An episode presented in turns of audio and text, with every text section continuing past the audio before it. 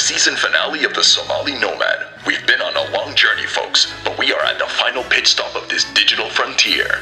The past six months, we shared laughs, shock, and even surprises, but it's time for this ship to finally dock.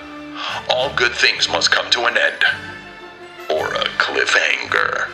Stay tuned.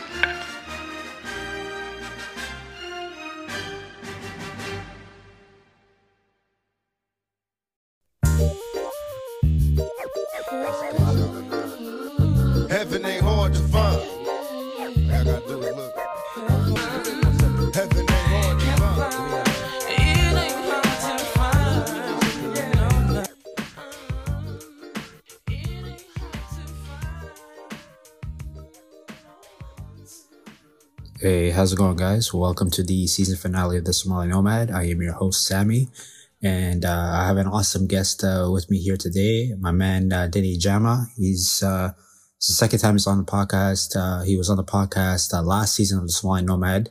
Um, uh, back in October of 2021, if I remember my memory correctly. Um, and we were talking about how, um, how the Somalis and Muslims kind of like, you know, come to the West and how they, uh, adapt to Western mentality and Western culture and, and they lose the essence of who they are back from where, the, from the, where they came from originally.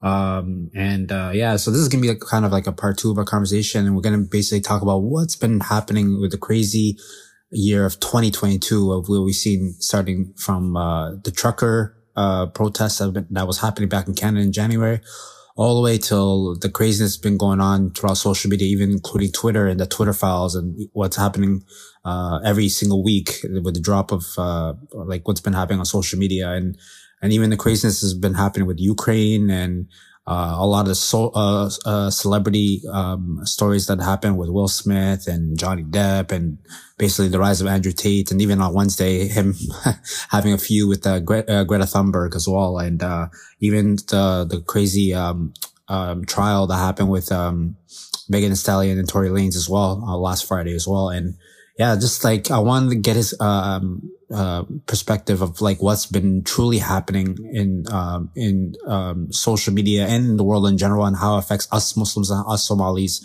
um, living in this diaspora, and seeing where it kind of leads up to. Like, are we head, are we trending the right way or are we trending the wrong way? Uh, so yeah, I just wanted to bring him on. So this is a comedian uh, and social uh, social commentator Dini Jama, and I uh, wanted to bring him on today and discuss all that and a lot more and see how things are going to shape up uh, moving forward in 2023 and uh, see how it affects our relationships, our marriages, our communities, and so forth. So Dini went on a long diatribe, but yeah, man, I want to know what's going on with you, man. How's everything? How's it going? Very well, very well. Thank you for having me back. Thank you very much. Yeah, yeah. And uh, yeah, so I just wanted to bring you back on because I was just telling you right before the podcast, like you're the most popular, one of the most popular guys on the podcast. So I want to talk about it, uh, talk about a lot of subjects, especially what's been happening in 2022 this year, you know, like in general, but also I do have very specific questions I want to ask you in regards to like what's been happening with the Muslim community and the Somali community in general, but also like we both noticed a lot in social media in 2022, like a lot of stuff that's been happening on TikTok, Instagram. You've been very vocal on Instagram and I've seen a lot of your stories and a lot of your posts actually, Yes. uh, where you've been really hammering on like home on a lot of different topics. And I'll ask, I'll ask you some of those uh, topics as well. But, uh, like actually the first question I do want to ask you, and this is a very general question, like, what are your thoughts on the direction of where the Somali and Muslim communities in the West are headed? Like, is it becoming less traditional or do you think it's becoming more progressive? Well, we are we are not operating. The Muslims and the Somali community are not operating in vacuum. We are part of the general world global, you know, system. So we Muslims and the Somalis have been under Western occupation for centuries now. So it's really wrong to see us just as operating within our own, you know, lane. We are part of the global lane, and the whole globe is heading towards satanic way of life, promiscuity, you know, all kind of debauchery. So we we we all have to live within that life as it's been socially engineered by the elites. You always got to look at this is not something that just happened on stands. This is this has been planned for thousands of years. So we are all gonna be operating in that aspect. That's the way it's gonna be. It's gonna be towards satanic way of life. Yeah. Well, well, well, how do you think, like, for us, especially as Muslims, like, why do you think it's so susceptible for us to get into that way of life and, like, accepting it? I mean, because, like, we, we've all, like, especially for me, I grown up here uh, in Canada, and, like, you read the Quran, you read about shaitan, you read about the devil, you read about, like, evil jinns, you read about all that kind of stuff and how music and all that kind of stuff is very susceptible to us. But, like, obviously, like, I'm not perfect. I do listen to music, you know what I mean? Why do you think it's so easy for us to accept that evil? And and kind of like, like kind of like portray that onto like social media in general, especially Somali youth or Muslim youth in general. Well- it's so easy compared to like the Deen itself. Well, the, our Prophet ﷺ and our Deen has already foretold us that this is going to be the case. It's not should not be by the surprise. It's the religion itself already told you as the end of times is coming that holding on to the religion is like holding on to a hot coal. Mm-hmm. You know what I mean? So you got to always realize it from a grander scale, you know. So we are susceptible to a degree because the the mass media is is almost magic, you know. Hollywood itself stands for the Hollywood. You know, those when magicians made the Adacadabra, you know, that concept, Yeah. that wood, it's called Hollywood. It's, it's actually, you know, television tells a vision. You know what I mean? So it's all magical in its stance. You know, there is actually, I remember seeing about a decade ago, a program made for pre six year, six months old babies. Wow. You're seriously just transfixed in colors. Yeah. You know, that no other human can get the attention of that baby, but that it gets transfixed on TV. So thi- this is uh, something that's affecting all, all communities in the world. You know, by the way, the Western people were not like this not long ago. Yeah. It's like probably 50 years ago. Wasn't like this. Exactly. Yeah. Exactly. So we, we tend to think Adan people were always like this. No, they were very religious. You know, most of their women wear very long skirts, you know, very modest lifestyle. There was no monogamous relationship. There was no, I mean, going around kind of relationships. They were all traditional not too long ago. Yeah. And I think you're right. Like it kind of broke in the mid 50s with Marilyn Monroe and James Dean and all the famous actors in Hollywood. They kind of broke the stereotype. And then once the 60s hit with the Beatles and music and stuff like that, you're 100% right. That transformed the American society completely. Absolutely. That's why the 60s is called sex and rock and roll. Yeah. You know what I mean? That's the, the, after, after the 60s came the feminism. Yeah. You know what I mean? Yeah. So this thing has been something gradual that's only just being introduced to the West itself. Yeah. Wow. That's, it's, it's kind of scary, but at the same time, like, I think maybe part of it is that we don't know that history. I think a lot of Muslims don't know that history, unfortunately, right? Yes, So yes. we're getting susceptible. Like, you know, I think we talked about it last time how a lot of Somali youth, when they come to Canada or they grow up in Canada, the first thing they see is hip hop. So Yes. it's kind of like so susceptible to them. They're so easy to kind of like relate to that compared to related to like a, uh, a, a Islamic deen where your parents are hitting you all the time, like read the Quran, pray, all that kind of stuff. Yes, And it's yes. a lot easier to understand that than, than, than understand the actual religion itself most of the time. By the way, the parents, they were into Michael Jackson and Yeah. listening to the Yeah. West. We, we in Somalia in the 80s and 70s were watching Western media. You know what I mean? Yeah. I, I hope you realize that growing up in Somalia in the 70s, I rarely ever saw hijabi at all. Mm. Majority of Somali girls going to high school had their hair open. They were wearing tight pants, part of it as a uniform. Yeah. You know what I mean? Yeah. So Wow, that's that's that's crazy. So you're thinking that maybe uh, the parents weren't as as strong with the with Islamic Deen than they would have if they were with their with their children when they moved to Canada. Correct? Is that what you're kind of like uh, entailing in a sense? Because like how liberal they were back home, listen to Michael Jackson, that kind of stuff. You feel like in the end that kind of like that was like the timeline that kind of put into their children later on. Yes, because your parents were born during Italian colonization. You follow what I mean? Yeah. So I'm I'm going back to the initial aspect that our corruption started with the with the Western, you know, colonization that had happened for century ago.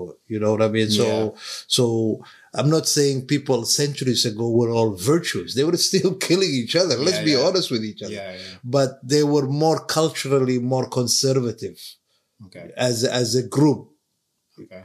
you know so Yeah. so our change is that we you, you got to look at us as like people who are in a zoo. You know what I mean? So what you are asking me is how did the lion lose its reflexes? Well, it's in a zoo. you Yeah. got to find out this. Why is it in this socially engineered dynamics? The lion is different when it was in its own nature. And that's what I'm trying to allude is that when the Somalis were living in the nomadic lifestyle, by the way, which is going to be the future now. You know what I mean? So, uh, we were much more freer to exercise our religion.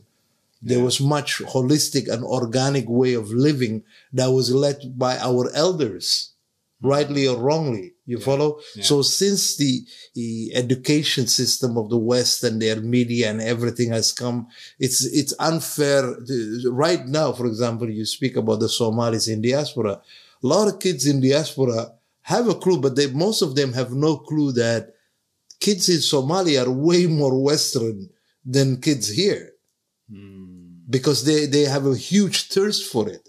They live through TikTok and YouTube. You know, there is way more promiscuity in Somalia than even in the West. You- You're actually right because uh, when I uh, saw my mom uh, like a while ago, and I saw like she was watching a YouTube uh, shorts of like Somali uh, teens in, in back home in Somalia, and they were kind of like flirting with each other. You're actually right. It, it, you're right. It, it, I think in the end, like I think we do have, and I'm unfortunately I'm more part of that mentality of thinking, hey, back home maybe a lot more conservative, but you're absolutely correct. It's No. not the case at all. Yes, yes, Yeah. yes, yes. Yeah, well, that that's what I mean to a degree is that it's the gel times is coming. You, if you want to go back to the reference of the religion, Yeah. is the, we see the uh, the signs of end of times. You follow? So we are not unique to this.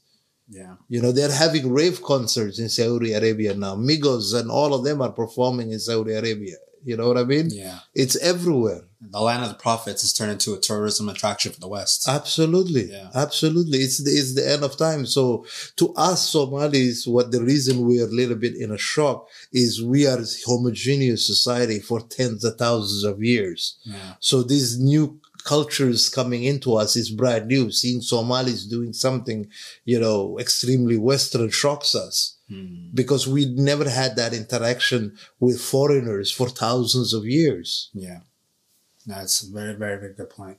Uh, another question I want to ask you is, uh, like, what are your thoughts on Somalis looking elsewhere, um, for a potential partner, like in regards to like non-Somalis, uh, or Ajnabis or, you know, anything else for that matter? Because, uh, like, I don't know if we, if we talked about last year, I did mention it in my podcast, like the Abdi Exit movement. I'm not sure if you're familiar with that.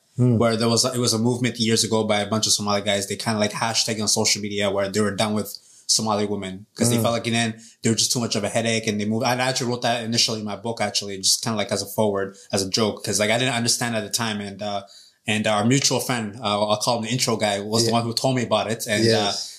And he kind of said in the end, hey, like this is like a movement that's actually legitimate. And when I read a lot of the comments, I saw like the frustrations they had and and a lot of Somali women were kind of pushed back by that. And they're like, hey, you know, like we offer everything to, for these guys. You know, we're no different than, than the moms that raised them. But then now I think we've seen this year with 2022, like, um, I think um, you've kind of posted on your Instagram and, uh, even the intro guy for the podcast kind of like sent me some TikTok videos where there's a lot of Somali women that are more than happy marrying Ajnabi guys, marrying guys that are not Somali and they're pro- proclaiming that. So is there like a double standard in that aspect? Where you feel like in the end, like a lot of like Somali men are shunned not to look at options elsewhere where Somali w- uh, women are kind of like, hey, you know, uh, I wouldn't mind marrying a Janabi guy because it's different than me marrying a Somali guy. Because I witnessed it firsthand this year. Like personally, like I spoke to a few Somali girls and they said in the end they would look things completely different as a double standard. I spoke to three Somali girls this year and they said that to my face. Even uh, I was even family members I've spoken with as well have said the exact same thing. They have no issue with a Somali girl marrying a Ajnabi, but they do have an issue with a Somali guy marrying an Ajnabi. That's how the girls feel. Yeah, and I've told the family, I have, I've talked to female family members like aunts and all that kind of stuff, and I had a long conversation this year about it, and they said that verbatim. So I was kind of shocked hearing that, and I was like, okay, that's interesting. Well, you know, to I look at this. This is a pandemic that's been going on for a while now, for Yeah. over twenty years. The Somalis in the nineties, it was very rare when we were brand new in the West. It was Yeah. very rare for men, and maybe there was more men marrying Somali, uh, non-Somali woman than, than Somali wo- woman marrying non-Somalis in the 90s. Yeah. But what's going on now, I mean, um, the dynamics that I find is very strange is that wherever there is no welfare, like in Africa, in the Arabia, in Pakistan, when Somalis live in, in other places, there is no welfare. Very few intermarriages with foreigners.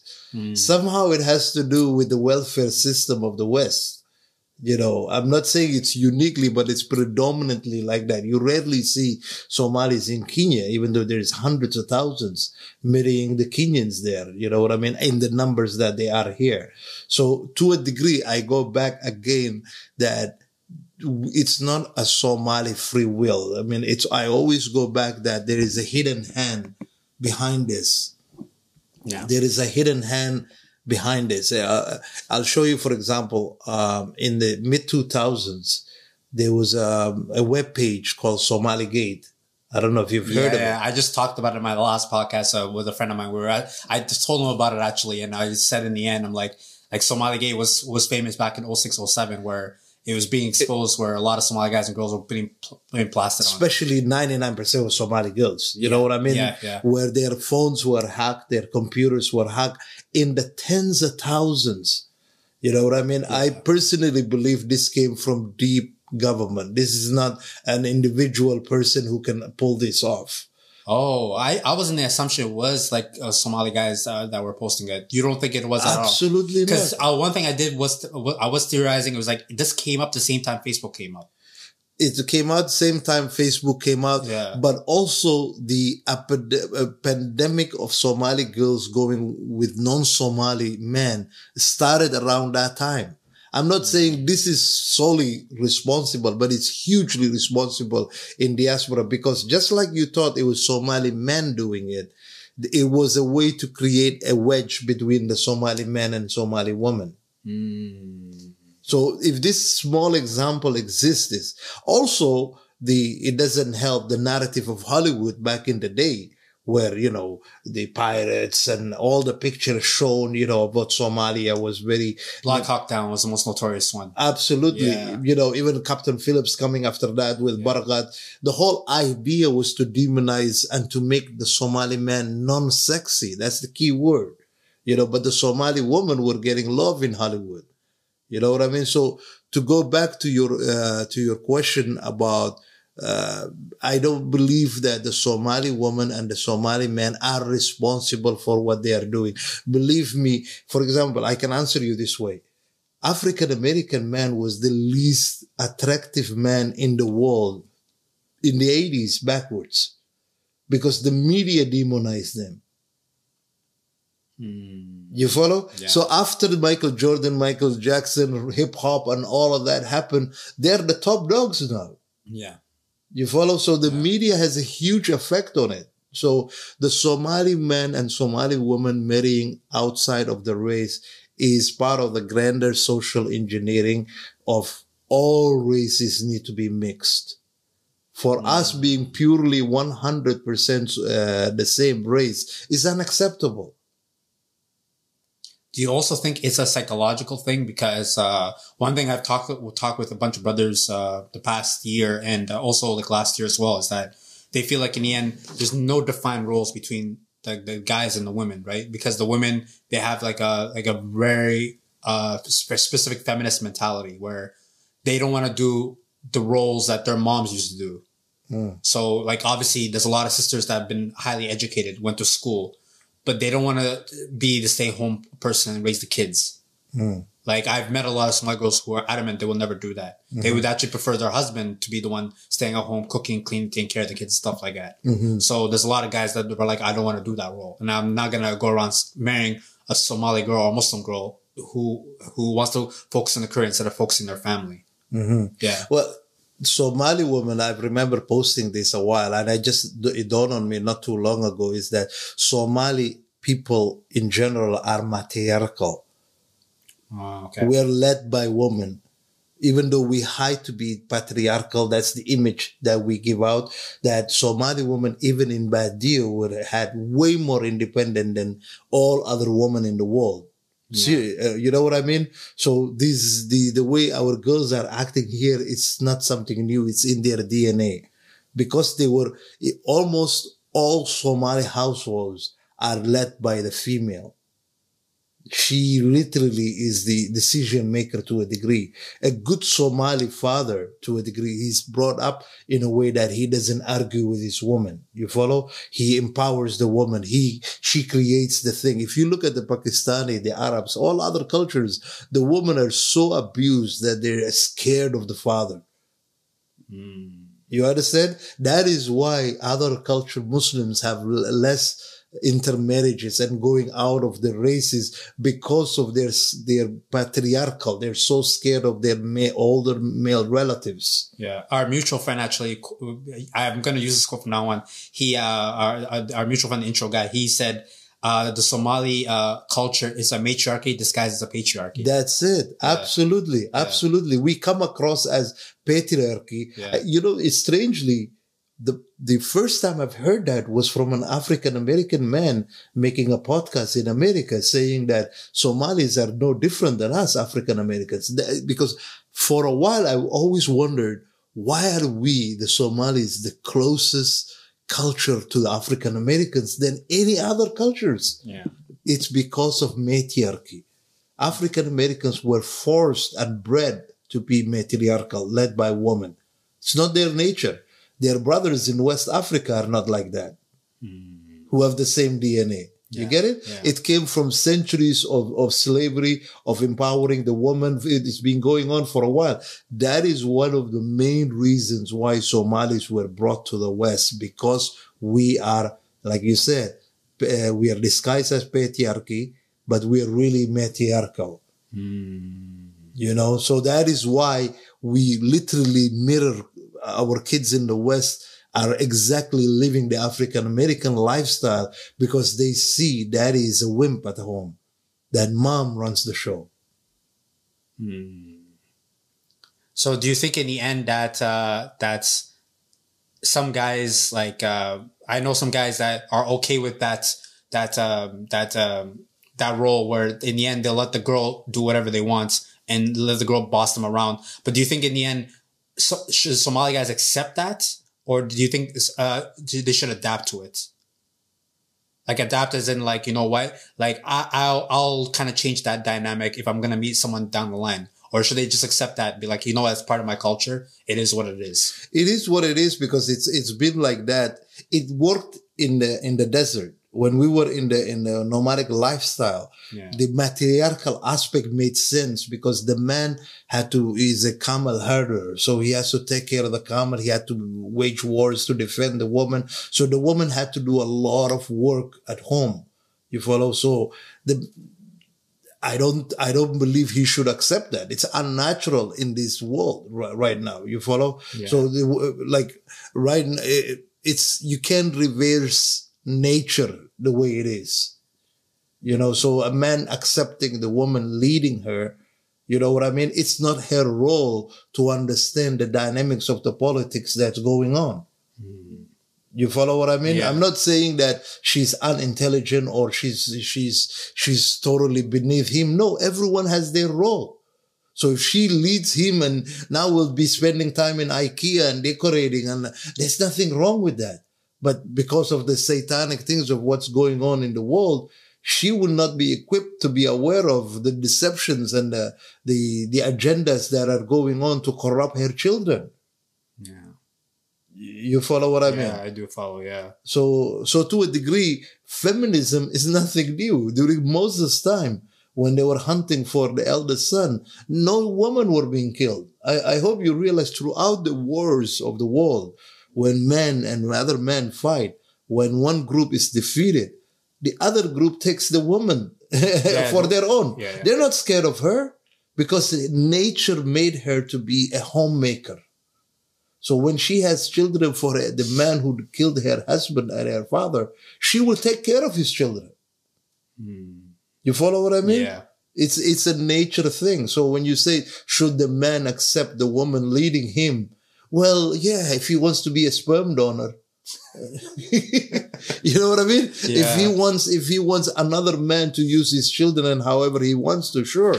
Yeah, because the, the main reason I kind of was uh, wanted to talk about this uh, subject, like in, this question in general, was because like I I do see a lot of like uh, guys that uh, that do want to marry Somali women, but like they had like I was was talking to a brother last year, um, like at the end of the year, and like he didn't want to come on the podcast, but like he did talk about like how it, it kind of like you were mentioning in regards to like how the parents dictate to their kids like how they should act in a certain way, especially in regards to getting married and how he was like he was telling me he was ta- talking to a sister in Edmonton. And uh, what happened was basically they had an arrangement. He comes to the house, he visits the, the parents, he talks to her for a bit. He comes the very next day and basically she goes 180. Everything they, they talked about, she completely says, you know what? No, I'm not going to be doing that. I listen to my mom. Uh, I, I, I'm not, I don't want you to do this, this, this, this. I want it this way. And then he's like, this is not how it's supposed to be. And then the mom came in and said, no, this is how it's supposed to be. I, me and my husband, we've been married 40 years. This is exactly how it went with my thing. I lead, he follows. And he looked at the, uh, to the father, the husband, and he just nodded his head. Like absolutely, like just like he just didn't care. Let let his wife say whatever and let his daughter say whatever. And he's like, in the end, I'm not comfortable with this arrangement. He's hmm. like, you guys can have it this way, but I prefer where I'm the one kind of like making the decision, stuff like that. Yes. Yeah, and he was financially stable. He has like, yeah, he's like basically an entrepreneur and stuff like that. And he's like, in the end, I'm not gonna be dealing with that. Yes. Yeah. Yes. Yes. No, but it's it, it's it's a cultural thing. Like I said, Yeah, in the desert, there was nothing wrong with it because giving the woman the autonomy. yeah, You know what I mean? She she will raise a tough man. You know what I mean? In that harsh environment, she can't be as feminist as they are here because she realizes the defined role of the man and the woman. She respects the man, you know, putting his life protecting the, the family. Yeah. But because of technology, the man is obsolete. You know what I mean? She, the, the ATM is there. The women are getting, you know, much preference in the jobs. You know what I mean? Yeah. So, uh, bravo to that guy because what that guy is saying is that I want to live and lead my life the way Ilahi created me as Khalifa. yeah, I want to be the leader of my house. yeah, So one advice I will give all the boys, for example, all the men is that the woman, the prospective woman that you want to marry, watch her family.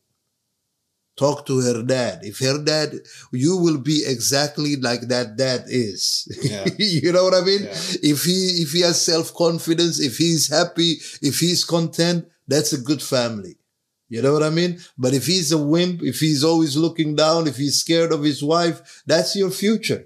yeah, You know, that, that guy is very lucky to have Yeah. seen and to have the insight and the intelligence to see the dynamics yeah, that he wasn't blinded by love. yeah, You know, they say love is blind. Yeah, for the dumb. yeah. they make a show on that on Netflix. Like uh, that's a popular thing, and it's it's very popular with females. And like I see my mom watching it all the time, unfortunately. And I mm. always kind of debate with her. I'm like, why are you watching? It's like, oh, this is how it's supposed to be. Of course, because the men are wimps. Yes. And then the women are the ones that kind of like choo- picking and choosing. I don't watch the show, but like I can see the premise of it, and that's literally what it is. Love is blind. Mm-hmm. Love is blind for for idiots. for idiots, Yeah. yes, for idiots. Yeah. And, and and ignorance is a bliss, like they say. Yeah. By the way, it's not just that show in Netflix. It's almost 100% of all the shows show that men are women and women are leading the way. You know what I mean? Yeah. So that's what most people begin to believe into that aspect. Yeah. You follow? So, so I don't blame the females in that they're playing a role that they're not equipped for Yeah. they're not hardwired to understand the the politics and uh, the the the the schemes of men. Yeah. Other men do. You follow? So so we both complement each other. You know, nature, Ilahi created us to complement each other. We're not in competition, but the system made it as if we're in competition. You follow? So my whole aspect to to to the woman, for example, is to tell them go back to your nature. Hmm you know humble yourself down.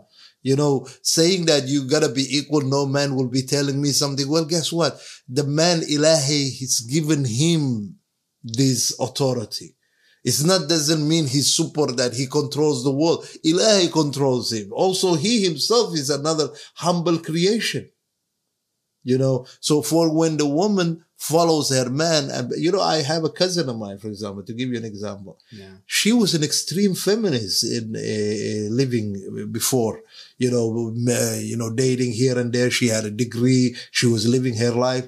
And then somehow, some way, she married her cousin and she abandoned the feminist way of living and she has few kids for him now. He goes out, he's go, he's gone away for months working as a truck driver.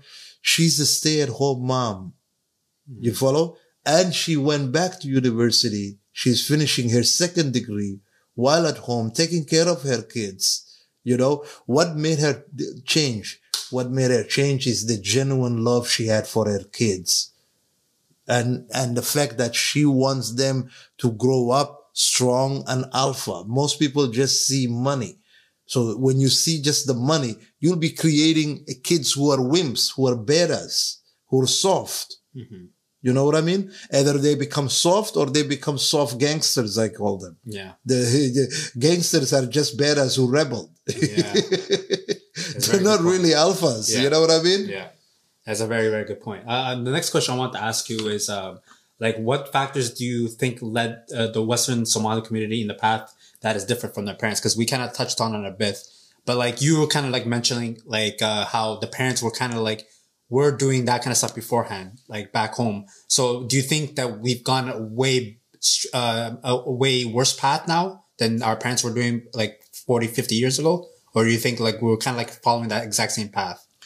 No, we, we, we're doing it worse in a degree. The, what's unique to the Somali community more than the other uh, immigrants is that the other immigrants, because they were, they came from patriarchal society, Yeah. they understood the, the need of culture. Yeah. We, our Somali culture is dominance.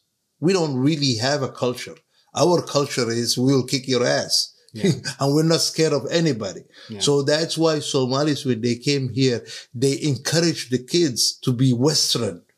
Yeah. You follow? We adapt. We are, we're like chameleons. We adapt to our nature. Yeah. You know what I mean? We're, we, we don't have a settled villages like other immigrants who came here. We're nomadic. Yeah. You follow? So the, all the parents, majority of the parents predominantly encourage their kids to adapt to Western culture because they assume that that is synonymous with wealth. Hmm. You follow? Yeah. So that is why you will see households where the kids speak only English and the parents don't speak it. You know, that's unheard of in any other immigrant society. It's almost zero. Yeah. You, you follow? In the Chinese, in any culture, it's almost zero. In our culture, it's almost the opposite. Why? We have no fear of losing anything. But now, after generation, we realize the importance of that culture. Yeah. You're, you actually touched on it a bit last year because uh, you were talking about a specific YouTuber, not YouTuber, but like Instagram guy. I won't name his name, but I think you kind of know who he is, uh, Jadine. But Ah, yes. but uh, you were kind of like talking about how like uh like how Somali youth are like swayed in many different ways possible, and you said in the end like he's kind of like uh, this person's like one uh one guy that kind of sways the youth in a certain way that he's kind of like being uh, a chameleon in a sense, where like he's kind of like uh, taking advantage of uh Somali youth and uh, portraying them in a certain way that they should not have. And you're saying in the end that he's not, he won't be the only one. Like you're kind of, we were talking before the podcast how Hollywood it kind of like is like mesmerized by the Somali community. And like you're saying many years from now that it's kind of going to be broken down in many different spots. Like, you want to touch on that a little bit more? Well, I've always felt that one of the biggest roles Somalis were brought into the West is for Hollywood. Yeah. and the reason is uh, also is to to destroy Islam in the future. We will be the PR of that. Yeah. You know what I mean? So we are photogenic. We are we're charismatic. We're made for camera. Our culture is cam. We are literally all actors. Yeah. You you follow what I mean? yeah. So uh, the JD aspect, he grew up with us. He saw he's he knows our psyche. You know, Somalis are easy to dominate when you don't when you, you don't fi- when you don't f- force to fight them. For example, Yeah. when you act like you're their, their friend, when you speak their language, they become very they become very hum- we're really humble people who are really brave to a Yeah. degree. I don't know how to Yeah. how to, to say it, but Yeah. we were created for Hollywood, and you'll be seeing, uh, as you see a lot of Somali girls in Hollywood now, the next wave will be Somali men in Hollywood. Uh, do you know this is Somali actress that was on uh, Netflix show 13 Reasons Why? No, Yeah, those, uh, she was uh, like one of the lead uh, I think I've heard of it. Yeah, yeah, yeah, yeah, yeah. yeah, She's half Somali, half uh, European, I believe. I've got her names, but like, yeah, I didn't know she was Somali. She didn't look Somali until yeah, yeah. Uh, my brother watches the show and he told me he's like, yeah, she's Somali. I was like, wow, I did not know There's so many under Yeah. behind the scene. It's just beginning. yeah, especially the mixed race and and and this the we are uh, we are the only country in the world whose land people and language are the same somali. Yeah, you know what i mean? And the world is all going to be mixed. So we can't be unmixed on our own. We'll have to follow through. But the elites have a big role for somalis for hollywood. Like i said that has to do because we were already our women were already natural feminists you follow so we were already living the culture they want to introduce to the world that's why african americans were chosen you know, they were already being told to be slave for centuries. Now, if you wanna, if you wanna create a new students for slavery, of course you you choose the senior slave who has experience in that. yeah, You, you know what I mean? yeah. You were mentioning in regards to the elite, like, why do you think they're so fascinated by Somalis? Like, why do you think the Western Empire is so fascinated with Somalis? Like, what is, is it our culture? Is it like who we are? Is it like, like in the end, like, like, like, why is it like they're so fascinated with us? Well, number one, we they believe we have the oldest homogeneous DNA in the world. Yeah, Number one. Number two, I've never heard of any Somali who believe this, even myself, but a lot of deep elites believe that we're genetically Jewish. They believe that. And we've heard from a lot of powerful Jews claiming that we are one. You know what I mean? That is why we were brought disproportionately to the richest countries in the world. We have the highest proportion of population, you know, in the West than all, all Africans you know mm. so they- they've chosen us one for our dna two for the the tribal aspect that they claim we are so literally the reason is it's in our genes i'm not talking about your clothes but it's literally the genes to answer that question. I've never heard that that we have part Jewish ancestry. Like that's that's very interesting. I'd never heard of that before. That's the first time I've ever heard. genetically Genetically, okay. genetically meaning during the pharaoh times oh, okay. to go back to that time Yeah. I don't believe I, I don't believe it neither. No Somali does. But I've heard from my I've heard from directly Jewish people, you know, there who claim that we are not just me. Many Somalis have heard that. I've, I've heard that quote from them, which is very strange. They never claim any people. Hmm. So for them to claim us, you know what I mean? I don't know if you realize in Canada here, what was it, like 10 years ago, there was a program where the Jewish lawyers made advertisement to mentor Somali youth. I heard about that. I remember that. Yeah. Yeah. You- yeah. You follow what I I, mean? remember that, yeah, Why yeah. would they make that a national announcement? yeah. We're a small part of the population of Canada. Yeah. Yeah. I was at school at the time. It was kind of strange seeing that. Yeah. The Minister of Immigration, the minister who came, he came out of that program. Oh, our current. Uh, yes, wow. yes. Wow. A lot of high powered uh, profiles. They're already beginning now. They're already out. Why? Hmm, that's interesting. So our current uh, uh, um, um, Department of Immigration, um, um, He's the Minister of Housing now. Minister of Housing. Wow, from Toronto. Yes, yes. Wow, I did not know that. That's interesting. Mm. So yeah, that's very interesting. Did not know that people. All right. Uh, the next question I want to ask is, uh, what are your thoughts on social media and what kind of impact it's made on Somalis in urban communities in the West? Because you've been a very proponent. I've seen your Instagram. I've seen uh, like your, your posts on it, like especially all throughout 2022 in regards to like how Somalis uh, and, and do you think some social media has been a detriment to Somalis? Because like it it's fascinating for me. I, I there's a page that I think we both we both follow my two my two five two Somali. I want to shout out to them. They Yeah. uh, uh they have an amazing Instagram post. But like I've seen a lot of their videos and I see like a lot of Somali girls on there and stuff. And some of it sometimes I'm not a fan of it. And I feel like in the end I'm like, oh, you know, it's a little bit embarrassing seeing like these kind of cringe stuff. But at the same time, there are like funny skits and I see like, but like, do you think in the end it's a detriment to Somalis? Like, uh, in- especially in the West, like using social media to detriment themselves, like make a fool of themselves? Cause we see other people doing it all the time. Yeah, yeah. Uh, you know what I mean? It's, and it, it is kind of sad. Like we were just talking about beforehand, like now, like we seeing like, uh, Somali women getting exposed. Like we were just talking about beforehand how there was a famous TikTok, uh, you, uh Instagram post of, uh, of, um, a white dude who's married to a Somali girl and the Somali girl's beating the crap out of him. Yes, yes, And, and then there's also a TikTok video I saw a while ago where there's uh, three, um, um, black dudes who are married to Somali women. And they were I talking about, Yes, yeah, they were talking yes. about how their Somali women are ashamed to be Somali when Yeah, they, yeah. they were talking to them before they got married. And I, when I saw that, I was so disgusted. I was like, what? Absolutely. That's just like, what the hell's going on? Absolutely, Yeah. absolutely. No, it's a detriment not just to the Somalis, the whole world. Social Yeah. media is the new community of the world. Yeah. The, you you always got to realize we're not living in vacuum. Like I say, we're part of the global aspect. But I was seeing a statistic which just blew my mind. A friend of mine, the the voice guy, as Yeah. I told you, sent me Yeah. is that he was showing me proportionately, for example, that um, Somali uh, was it TikTok? I think the algorithm um, that was saying that there is 15 billion hashtags with the Somali name on it. Wow. 15 billion, and America has 53 billion. Wow. Put that in perspective. America is over 350 million population, and they're literally less than 40 billion more than us. Wow. That is crazy. That is TikTok's numbers itself. Hashtag Somalia has 5.3 billion hits. So we, we, I, I believe that we are one of the largest proportional, if not the largest, you know, proportion of users of social media in the world. Yeah. You follow? Because we are natural journalists. Yeah. You know what I mean? We are natural. Our whole culture is storytelling. You follow? Most other people's culture is working hard. you know what I mean? Working Yeah. in the fields and all of that. Yeah. We were doing that with our camel, but our main culture was always social media before social media. Yeah. We're very auditory people. Yes, poetry, Yeah.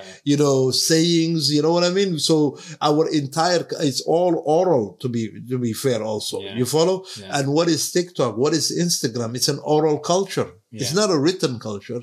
Yeah. You follow? So it goes back to our DNA per se. Me famino. So, and, and then again, like I said, we are all like animal farms that, that have been socially engineered. That's why, for example, how do you explain Thailand having being the sex tourism of the world, yet Indonesia and Malaysia right next door to it is not? You know what I mean? Very, very conservative. you know what? And Philippines, even though it has a bit of sex tourism, but they're predominantly known as uh, menial workers of the world, the nurses of the world. Ha- Did this just happen accidentally? No. There is a so, there is a psychology that there is a psychological background that's been done. Mhm. You you follow? Yeah. When the Japan was put uh, during the nuclear and destroyed after World War II, why was it rebuilt and given all these concepts to build cars? Because the owners realized these guys are good in making shit. Yeah. You follow what I mean? Yeah. So when it comes back to us, we are the people of the media. Mm. You follow? Even though we're natural entrepreneurs and work in the entrepreneurial concept, in the West, it's mainly the media.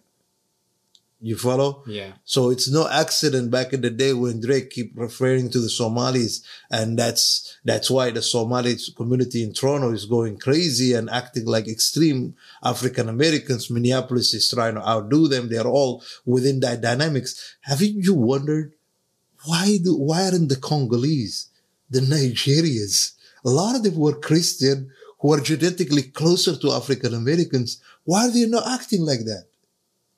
Mm. You follow what I mean? Yeah. Yeah. It's a fascinating question to think about it. You're right. Why is that other African countries, then their people like acting the way we are acting? It's, it's not when case they come here, why not? Yeah. A lot of them have the, the religious background. they have the the look of the African American. They can pass it off. Yeah. You follow? Yeah. That yeah, they're still conservative. They keep their culture. They're you know they're they're their kids, even though they are into hip hop, they don't take it literal the way Somalis do. Hmm. It goes back to the matriarchal aspect because when that Nigerian Congolese kid goes home, daddy is the boss. You follow? Yeah. When the kid goes home, you know what I mean? He's Somali kid goes home, he sees that mommy is running the show.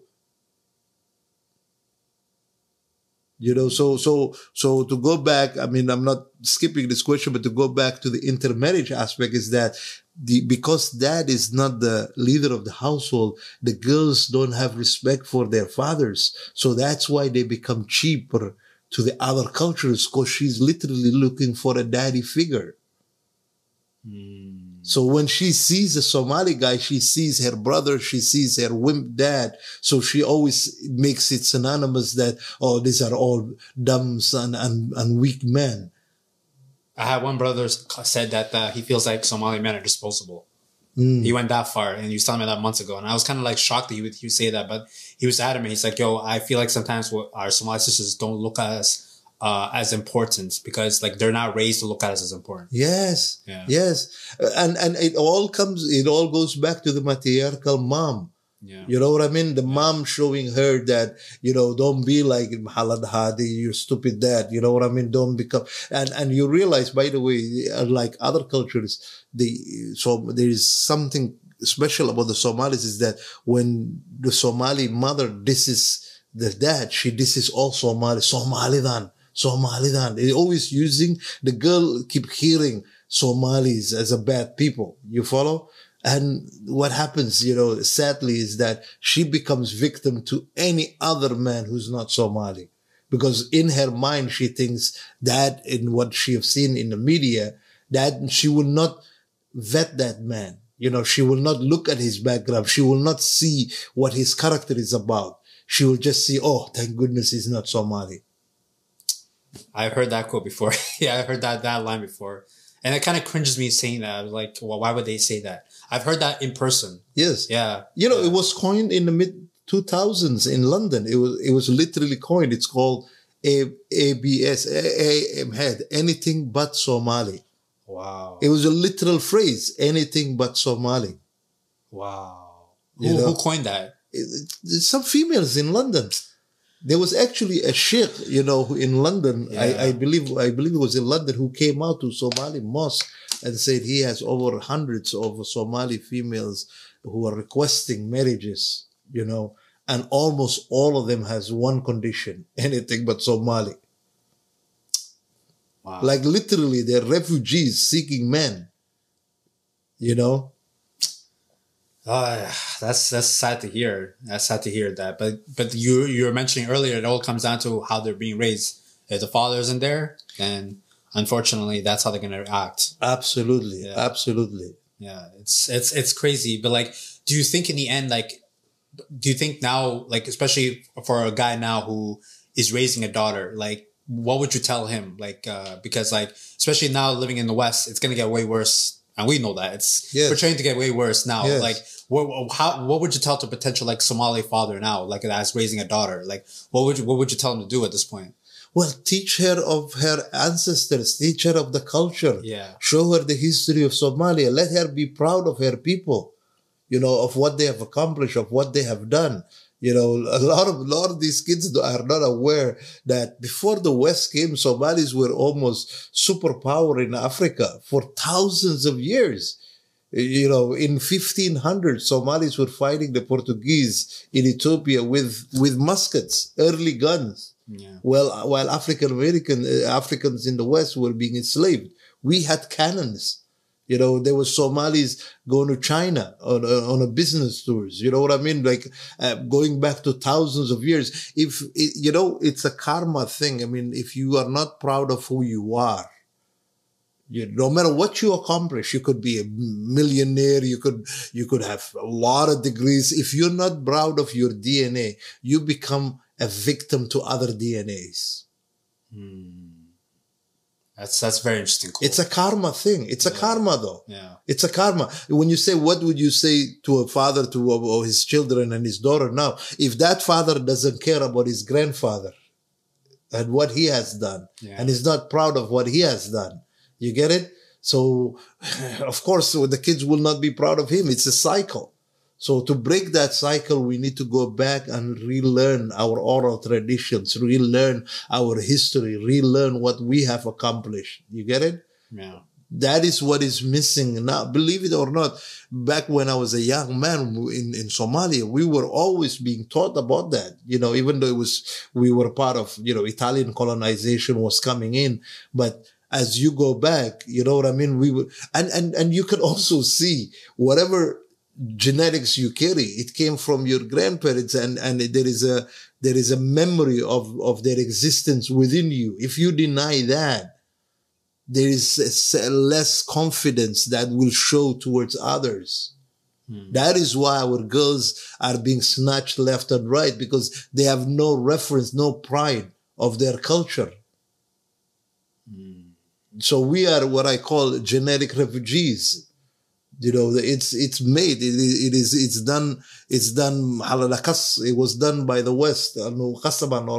You follow what I mean? yeah, yeah, yeah. It's, it's, it's strangely, we were the most proudest, you know, uh, humans on earth, really, culturally. Like we, we came from our grandparents. Our whole aspect is we- they, we are second to none.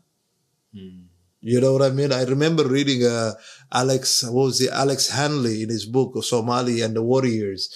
This is a British man at the height of the British Empire in the, in the 30s. He literally made a quote that said, and he's been almost anywhere in the world. He said, "There is no human on earth braver than the Somali nomad, at all."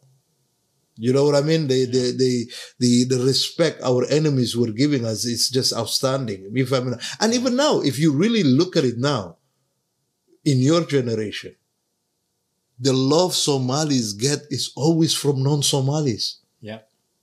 You rarely hear it from Somalis being so proud of it. Look at all the other. Have you seen any one of your friends who become your friends? Like I, they say, I, I say, once you go Somali, you can't go back. It really Yeah. is. Yeah, it's true. That's true. They get addicted to us, yeah. but we don't understand why. We're not proud of it. They know that. We don't know that. Because we don't know like our own selves, we don't know our culture, we don't know like our ancestry, we don't know any of that stuff, the history of it. Mm-hmm. So we don't know the ticks, and, the, the, the ticks of what, how we what, how we are actually. Yes. Yeah, yeah, So the advice I will give to any man and any woman is that there is no more Somalia. There is no more actually any group of people. The group of people is just you and your nucleus family that you create. From here on, that's what community is. A man and a woman getting together and the children they have. That is the tribe now. That's the country yeah. if you get extra people who understand you and you create a group of friends who understand and reinforce that, that's a huge bonus. It's extremely rare. You know what I mean? So, so to a degree, you have to, uh, stay together. And the other advice I'll give to the Somali, which is really rare in the Somali community is that we don't arrange marriage our kids. You know, we just let them be. Oh, go, go to, we arrange the school they go to, we arrange the clothes they wear. You know what I mean? But we don't arrange their marriages. You know, so, and that's what a lot of Pakistanis and Arabs, know, they do. You need to plan for your kids' marriage. It's one of the biggest decisions they will make. I think it's more preparing each the the, the guy and the girl uh their roles in a marriage. So I don't think we get prepared enough for that. Unfortunately, No one talks about it. no one talks about it. Yeah, no one talks about. It, unfortunately, and it's and, it, and now it's kind of turned to like a taboo thing where you're told you're told by your parents to get married at a certain point, but you're not prepared at that point. Yes. You That's know why? You know what it why. is? It's, it's our have no fear mentality. That's our downfall. Hmm. It worked in the desert, but here eh, we have this concept. No, they will take care of themselves. To, to the father and the mother, they feel ashamed that no, in fact, not ashamed, but they feel like they don't want to trespass on your freedom. You know, because we're so crazy on freedom. you follow what I mean? Yeah. Because we're a very, very proud and brave culture. So to breed brave and proud people, you have to give them space. Yeah. You, and that's what the, your parents and their grandparents had space to grow. But in the West, you don't need the space. You need to be confined. You need to be told no. You need to be on their ear all the time. Yeah. Very few Somalis have understood that. Very, very few Somalis have understood that. And almost all of them have succeeded. Hmm. I've seen it's not all Somalis. I've seen Somali parents who are micromanaging their kids and they all turned out to be, to be good. You know, I'm sure you, you're one of them. I'm sure, but me, fam, you know, like a lot of the, the, the problem is this over freedom that they're given because we came from a nomadic lifestyle of always moving. You know, you, you can't, I, I would actually agree with that. Like as uh, before my, my dad passed away, like cause he passed away when I finished high school, Oh, but like rahmah. he, he, he micromanaged everything in my life, everything. his legacy is within you. Yeah. Yeah. Yeah. He micromanaged. That's why who I am today is cause he micromanaged. I was gonna say that. I was gonna say. So I'm Yeah. sure your mom learned that through him. Yeah. Yeah. his legacy continued. yeah. You, you, you follow what I'm saying? yeah. So that your dad is one of those few ones who understood that. Yeah. Usually, believe me, it comes from the, the dad. The mom has something to do with it. But if the father is leading the house and the mother becomes he co, co-leader with him, that's an amazing dynamic to grow up in. Yeah. Yeah. It's, it's amazing, but you're right. It is kind of rare seeing that. Extremely rare. Yeah. Extremely rare. Yeah. So it just a lot of people think that just because the dad is there, I've seen a lot of dads who are there, but he who's also educated, who's who's a breadwinner, who's giving everything to the house. But guess what? Because he's a whim, the kids will grow up to be whims just because you're there. Yeah. You know what I mean? Your presence it doesn't mean anything. Yeah. Yeah. It's, it's crazy. It's crazy. And the next question I actually want to ask you is, uh, uh, do you believe in Somalis maintaining our culture and religion living in the West, or do you think it will disappear? Because we've touched on a bit uh, on the previous questions, but like, do you think we'll be able to maintain our culture and our religion 10 years from now, or do you think it'll completely disappear? Well, everything it will disappear, and Yeah. the reason I'm saying it will disappear is uh, I have to go back to the prediction of the religion, like I said earlier. That should be our uh, GPS. That should be our guiding mode. Yeah. What did the religion? What did the Prophet say? Yeah. You know when these signs happen, like it said when the when the Dajjal comes when he comes out uh, for every 999 you are a thousand you know 999 of them will be kuffar. So if we're heading towards that line and what we see now the it will disappear. And the only way to attain that as i see it is to go to small small villages away from here away from the grid. The less technology the more culture. It's a mathematical There's, uh, equation. there's, a, there's a very few imams that I've been watching the last few years, especially during the pandemic, who have said, move to, uh, move to small towns, move into villages. If Yes. you're living in the West, move into those obscure towns that no one lives in. yes because they're basically saying exactly that. Because not a lot of people talk about the Dajjal, and for non-Muslims who listen to the podcast, the Dajjal in Islam is basically the version of the Antichrist uh, in Christianity. So, Mm-hmm. like that's what Dini's mentioning. But like, yeah, like because it is like we, we see in the city, it's getting way worse. Uh, like living here in Ottawa, I've seen in Toronto last year as well. It's it's things are getting way way worse, and I, like I we kind of mentioned it like uh, a bit earlier as well. Like I don't think it's gonna last within ten years. Mm-hmm. I don't think like I don't think anything's gonna last because like there's a lot of friends that I know that moved out of the West and moved to the Middle East and moved back to Somalia. Yes, because yes. they they don't want to raise their kids in the next ten years seeing everything what's what's happening now. Absolutely. Yeah. There- There's a Somali proverb that says, a sitting water will always be overrun by the flood. Yeah. You know, if you have a puddle of water somewhere and, and a flood of water comes, you will follow that flood of water. Yeah. So, so we will be, we will be all overrun. If I mean, so the only way, the only, one of the few ways, just like that, the, even within the city, you could still be safe if you become introvert. You have to be, you have to choose to, you know, few friends. You have to choose who you associate yourself with. You could still live within the village in the city.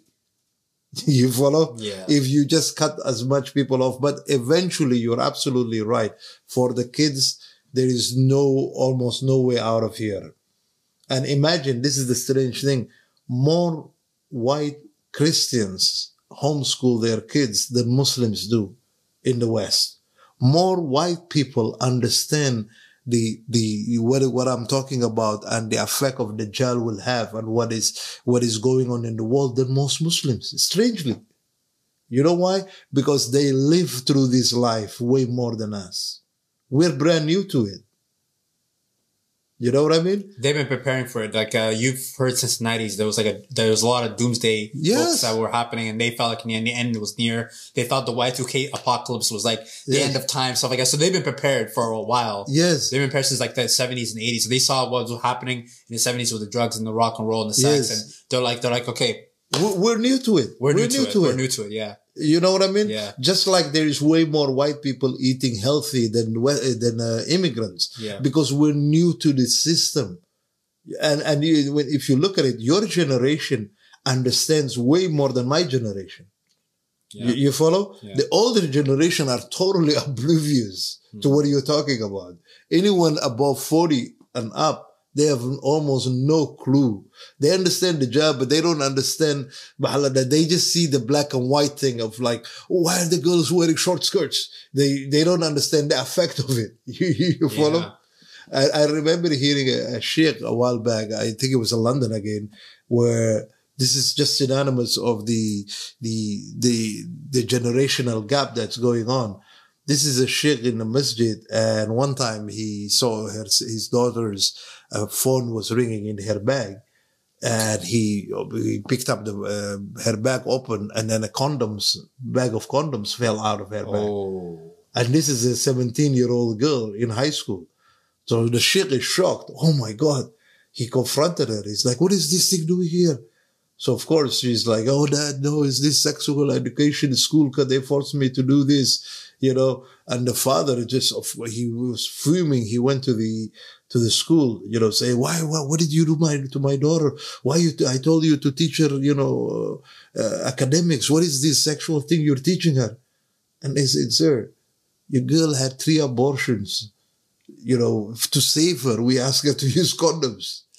Oh my god. Oh my god. Wow. Do you do you see do you see how different? So to the dad, the girl were hijabi, she's go to school, and and that's what it goes into. Me family, he believe me, he was in such a shock that within a week he moved away. He left the whole family. He ran away. So go come with me. They said no. He left. He went back home. Uh, I'm not surprised about like like Muslim people do, doing this kind of stuff, but I'm just, I'm shocked that 17 year old would have like three abortions like that and just cover it up from her from her family like that. But you know, this is the times we're living in. Like it's it's gonna be hard to raise raise families like that in a traditional sense. Absolutely, because the reason that girl, uh, that poor girl, is that just like a lot of majority of Somalis, we believe just because we give her a roof in a, a house, uh, food and clothing, that's all she needs. No, especially now, black, white, yellow, you have to, as I call them, debrief your kids. And from school, every day you have to speak to them for hours because there is an enemy fighting you for their head. Eight hours. Uh, yeah, Okay. for eight hours in school, another eight hours in social media and TV. So the parents have to micromanage from young, you know. So my advice to the, to the young men and women having kids now is that from the minute they need, begin to speak, you should have their ear. The kids will trust you if you let them speak, if you let them talk to you, be best friends with them the, the one of the main thing that's going on within the Somali community is that there is no communication. They don't talk to the kids. Yeah. And these topics are not really broached at, as well. Like even with the Somali youth. Yes, yes. Yeah, we're not being broached about it. We're being shamed if we we talk about those kind of subjects, but like unfortunately, yeah, it's like it's not a discussion that uh, uh, I guess it's off my podcast. I'm probably maybe the first to be talking about this stuff, but like I don't hear anywhere else. Unfortunately, yes. I hear discussions within like guys I speak with off off the podcast, but like like no one will come up in public and talk about it. Unfortunately, Mhm, yeah, mhm, yeah, which is mhm. kind of sad. Unfortunately, because I feel like if these talks happened 10, 15 years ago, maybe things would have been different. No, indeed, indeed, indeed. Well, well, like you said, well, we should always look at qadar, why it happened as Allah, as Allah has willed. Yeah. You know what I mean? Yeah. And like I said, and my main advice is that there is no more community. It is, it is, it's, it's, it's a dying concept. It has died. There is no Somalia. It's in our head. you follow what I mean? We should use it as a reference. Because when I say what is a concrete Somali, let's say hundreds of years ago, it might been there. Yes, that Qabil lives in there. They have that, the, you know, unique culture, you, you know, countries existed like that. But right now, we really, there is no Canada. It's, it's an enterprise. You see, that's why they say knowledge is power. You know, it's really the real currency of the world is knowledge. If you don't have knowledge, then, then you don't know what you're building. You know what I mean? You might be building your own demise and you don't even know it. Hmm. So that's why my advice to now is that your, your brothers, your sister, your mom, your children, those are your country now. If you can make other group that f- join you, good, but don't live and die for that existence. You know what I mean? Yeah. learn from your historical aspect, associate with your Somali friends, you know what I mean? But as far as who am I, who's my country, you know, it's your direct DNA that's close to you. You follow? Yeah. I'll, I'll show you an example. I don't know if you've heard of the story of Kunta Kinte. I've heard of the name before. Kunta Kinte, he's the, he, he's the, his great great grandson wrote the book, The Roots. Roots, yes, yes. Which yes, the movie Roots is based on. I watched it, yeah. so to make it a very brief, it's a long story. is To make it very brief is that Kunta Kinte was one of the last slaves brought to America in the in 16 or 1700s, and he was a prince, a Muslim prince from West Africa. Yeah. So he was a very proud and very, and this is what I mean about knowledge. This is what I mean about knowledge is that um, Kunta Kinte he tried to escape from his slavery in America, and many times he tried to escape. Then finally they cut his leg off, you know, so that he doesn't escape anymore. So he had only one daughter, and he decided to give her the, his whole historical background to her every night. His, his tribe, where he's from, where everything is. And for years he was teaching her his language and everything. So before he kept telling her, you pass on this story to your kid and to his kid. So after 200 years later, Alex Haley, who's his great great grandfather who wrote the book autobiography of Malcolm X, he wrote that book also, Alex Haley. After that book, he, he decided to go back to his grandma who was talking about Kunta Kinte and this concept. So he went to the United Nations to see if any of the new African diplomats recognized this language. One guy did and brought him back to the village. They spoke there and they knew of him, Kunta Kinte, who was stolen from Africa back to America 200 years later. Wow. The message he left came back to the village. Wow. Fascinating. That's amazing. We are exactly in that same boat. Hmm. We just don't see it. We are in a worse slavery because the physical slavery is not as bad as the mental slavery we're going on. Because physical slavery, you'll be forced to use your brain. Yeah. Mental slavery, you think you're free. That is why everything is being used for easily and we don't see the problem because we're mentally enslaved. We're physically free, but we're mentally enslaved. So that's what I'm trying to say, tell you is that free your mind, tell your kids your culture, learn your culture, learn your deen. The end of times is coming in and hopefully your kid and his grandkid will be better than you are. You know what I mean? Yeah. Because your legacy when you pass away is for them in a ayan, for them to pray for you. Yeah. That's very, very, very good point. And I hope a lot of people take that lesson in that as well. Cause like, it's hard. It's, it's hard. It's hard to, uh, kind of fathom that. But like that Kunta Kinte story, that's, that was very, very inspiring.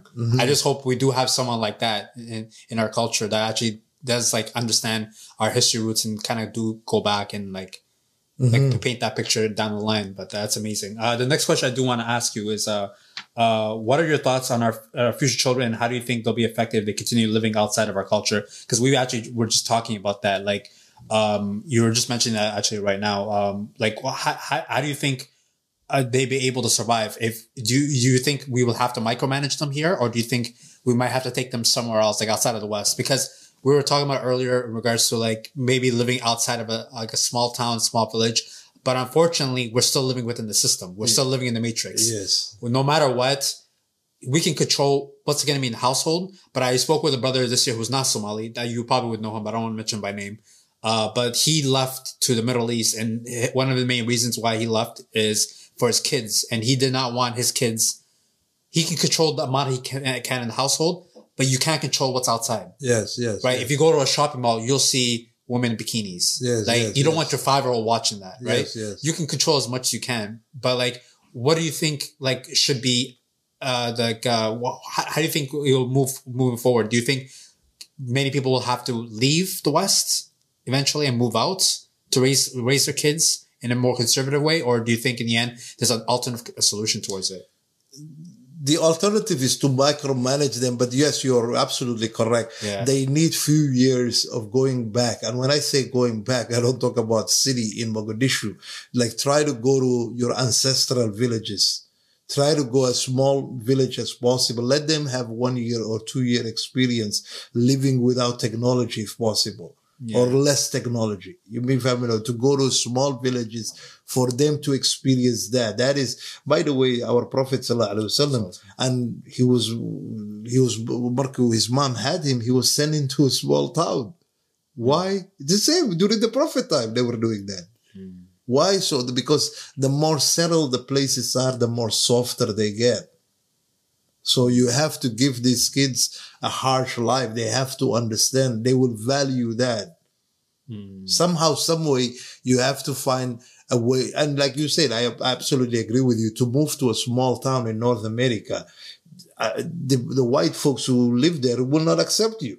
Yeah. You know what I mean? They are way more conservative. They will see you as another thing. You know, it will be an uphill level. That's why I mean, go back to if you come if you go back to Dubai now or you go to Malaysia, it's the same same stuff. You know, nothing. To, even Mogadishu is no different. You know what I mean? So uh, you ha- they have to somehow go back to somewhere uh, smaller towns out there, and eventually, and that's what I mean. Eventually, now it, because uh, what you're talking about is a child's play. uh, As far as it's a very by 2030, once the West becomes like China, it becomes really dangerous when the social credit comes in. You follow what I mean? It, this will resemble like a common. It's already resembling that. So it's it's not matter of culture. It's, it will be a matter of survival to eventually try to learn to live off the grid now. You know, instead of going to Vegas now or going to Mexico, go to a third world country. You know, even if you're single, go to a small village, stay with them there, see the lifestyle firsthand. Yeah. You know, Yeah, because in the end, it may change your perspective of like how life is. Because I think we're very enamored of the Western life. I think unfortunately we're we're susceptible. That's why we're so weak minded in regards to it. Because it's it is like everything we see, like mm-hmm. everything we want, right? And I think that's why we're kind of raised as that. So I think, what age do you think we should have kids go to those like smaller villages? Like, do you think it should be like in their formative years before they're teenagers, or while they're teenagers? You'd say. before they're teenagers, hopefully. Yeah. Also, my advice would be somehow for those who are awake or trying to awaken, another way you can do it too is to homeschool them the first few years. You know, to pull together a few friends, to pull together some money and, and, and, you know, instead of nannies, you, you, you put someone you trust with them or teach them the culture. Within here, you could create a cocoon of culture Yeah. you know homeschool them the first few years you know what i mean Yeah. talk to them all the time you know re- teach them the religion teach them and teach them the, the other aspect too is wherever you run you can't outrun your mind you Yeah. follow what i mean? Yeah. so the best way you can really reteach them is that to tell them directly this is what they're trying to teach you. This is what we believe. Go head on. Just like there is a there is a psychological warfare going on you. Go directly with the kids. Yes i know they say this is what the school is saying but don't believe what, what do you think? Does that make sense? You know it's like you're doing debriefing You know, you, so once the kid understands that, he will understand he has a dual aspect. He, he will understand that he will have to front in school and in public.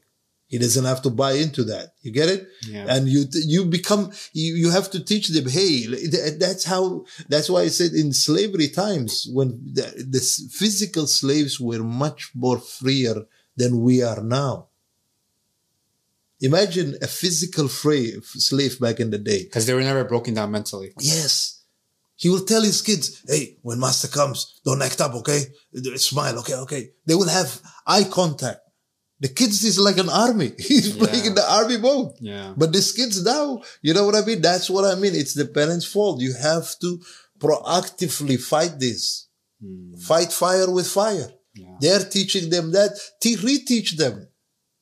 Tell them, hey, don't question them because you will be in trouble if you do. You know, you're really in prison. They need to be aware they're in prison Yeah. because if they don't, they'll end up in the real one. Yeah.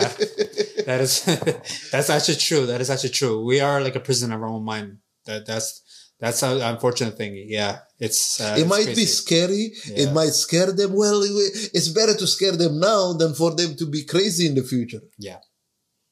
Because we have to prepare them. Unfortunately, we're not prepared and things change every year. Like we see the media, everything changes a year. Yes. out. Like I would never have thought like last year, like, um, like, and, and especially this year, like how things have turned out, like where now like protesting is illegal, right? Like actual legitimate protesting is illegal. Right? Yeah, yeah. Yeah, it's becoming like a third world country. Yeah, it's becoming a third world country. We're no different than the third world countries uh, over there, where Yeah. in the end they crack down on protesters. It's crazy. They take about their bank accounts closed, everything done. Yeah, That's rehearsal Yeah, to what's to come. yeah, And that's what I'm trying to tell you all. The future refugee will be running from the first world to the third world. yeah. You know what I mean? So you better be prepared before you're on a no-fly list. Before what's going on in China is coming here. Yeah. You cannot, you cannot express your thoughts. It's crazy. The West hates like countries like Russia and China because they consider them a dictatorship, a communist country, but they take all their teachings and they place it here. It's the irony of it. Yes, You know what I mean? Like, uh, like Nazi Germany, for example, like they always like, hate on Hitler. Mm. But what's the big thing they took out from Hitler? Propaganda. Yes, Right? yes, like yes. they took that and they portrayed it everywhere. Eugenics. Eugenics as well. Yeah. Yes. It's the most crazy thing. They, they, t- they, they hate the worst aspects of it, but they take it and they incorporate it and then they brainwash everybody thinking it's okay. Mm-hmm. It's, it's crazy. It's uh, uh, unbelievable. Uh, the next question I want to ask you is, uh, uh, what are your thoughts on the, on the Somali and especially Muslim youth taking up, uh, social justice warrior causes instead of their own? Well, that has to do with the identity aspect. You know, I, we talked about it in the last podcast of what's black. Yeah. You are what you believe. Yeah. So when you believe you're black, you know, what does that mean? it's Yeah. a color. No other animal in the world has just named a color.